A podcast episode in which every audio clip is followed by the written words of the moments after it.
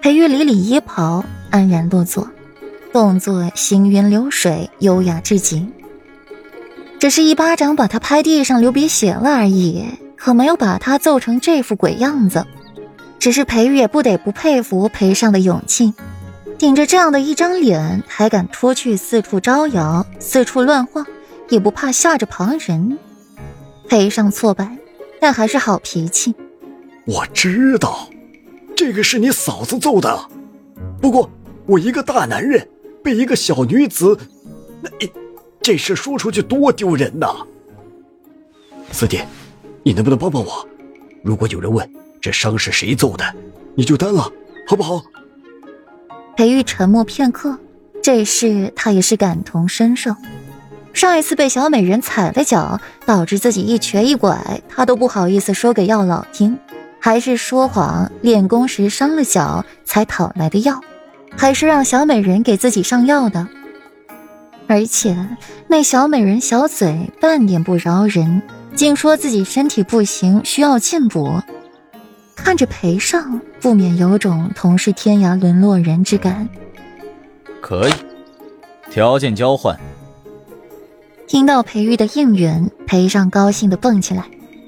又听到裴玉一句条件交换，裴尚又苦了脸，拧着一张脸思索，最后，四弟，你马上要娶妻了吧？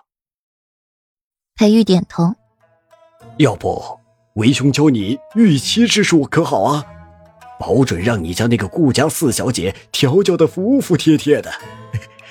你说西，顾四小姐不敢说东的那种。裴尚得意的笑着，眼睛都快眯成了一条缝。真好，御妻之术可是每个男人都渴望的。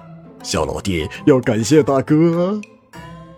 谁料裴玉淡漠的看了他一眼。像看傻子一样的看着裴尚，眼底满满的嫌弃。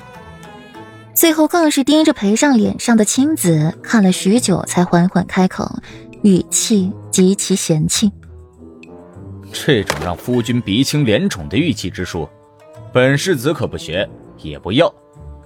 大哥还是自己留着，慢慢的调教大嫂吧。恕本世子不与大哥闲聊了。”裴玉起身。径直往书房走，留裴尚在原地郁闷。裴尚摸一摸脸，又是疼的龇牙。哎呀，叶儿下手也太狠了，这是要谋杀亲夫啊！虽是如此想着，裴尚还是乖乖的回林院去寻柳氏。裴玉进了书房坐好，看起了宫中折子，随后目光落在一旁。关于长孙允亡妻的资料上，程锦怀，江南人士，十五岁嫁与长孙允为妻，十八岁那年回江南探亲，祭拜先祖，不幸葬身火海，潇湘玉云。裴玉看完了资料，蹙起了眉，只有这些，未免太少了，还是其余的资料被人摧毁了？裴玉闭上眼睛。事情已经过去十年了，查不到也是在所难免。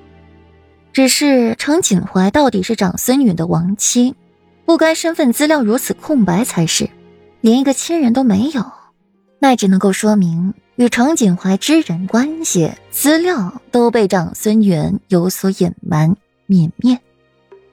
程锦怀，江南女。宋顾莲出门后。顾然也准备着去清凉寺上香之事，第二日早早的便出发了，没有惊动府中任何人。到了清凉寺，顾阮轻车熟路的来到厢房，整理着行囊。小姐，上香祈福去护国寺不是更好吗？桔梗很不理解顾阮的做法，那里热闹，这里清静些。听到顾阮给的话。桔梗忍不住笑，翻下白眼。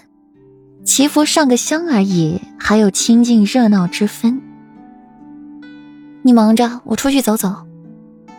顾阮放下手中的东西出门，桔梗也没有阻拦。他都习惯了，自家小姐每来清凉寺上香，总要先到处走走。桔梗也没拦着，自家小姐常年闭府不出，如今有闲心思出门走走也是好事儿，不然人都快发霉了。顾阮出门，七拐八拐的走了一会儿，来到一间禅房，推门进去，里面很是干净整洁，左边摆满整齐的空白灵位，也是被人精心擦拭过，才没有落满灰尘。细数一数。一共一百一十八个灵位，上面一个字也没有，只是黑漆漆的一块木头。顾然点燃一炷香，插好，再跪在蒲团上，眸底流淌着丝丝缕缕的悲伤，渲染开来。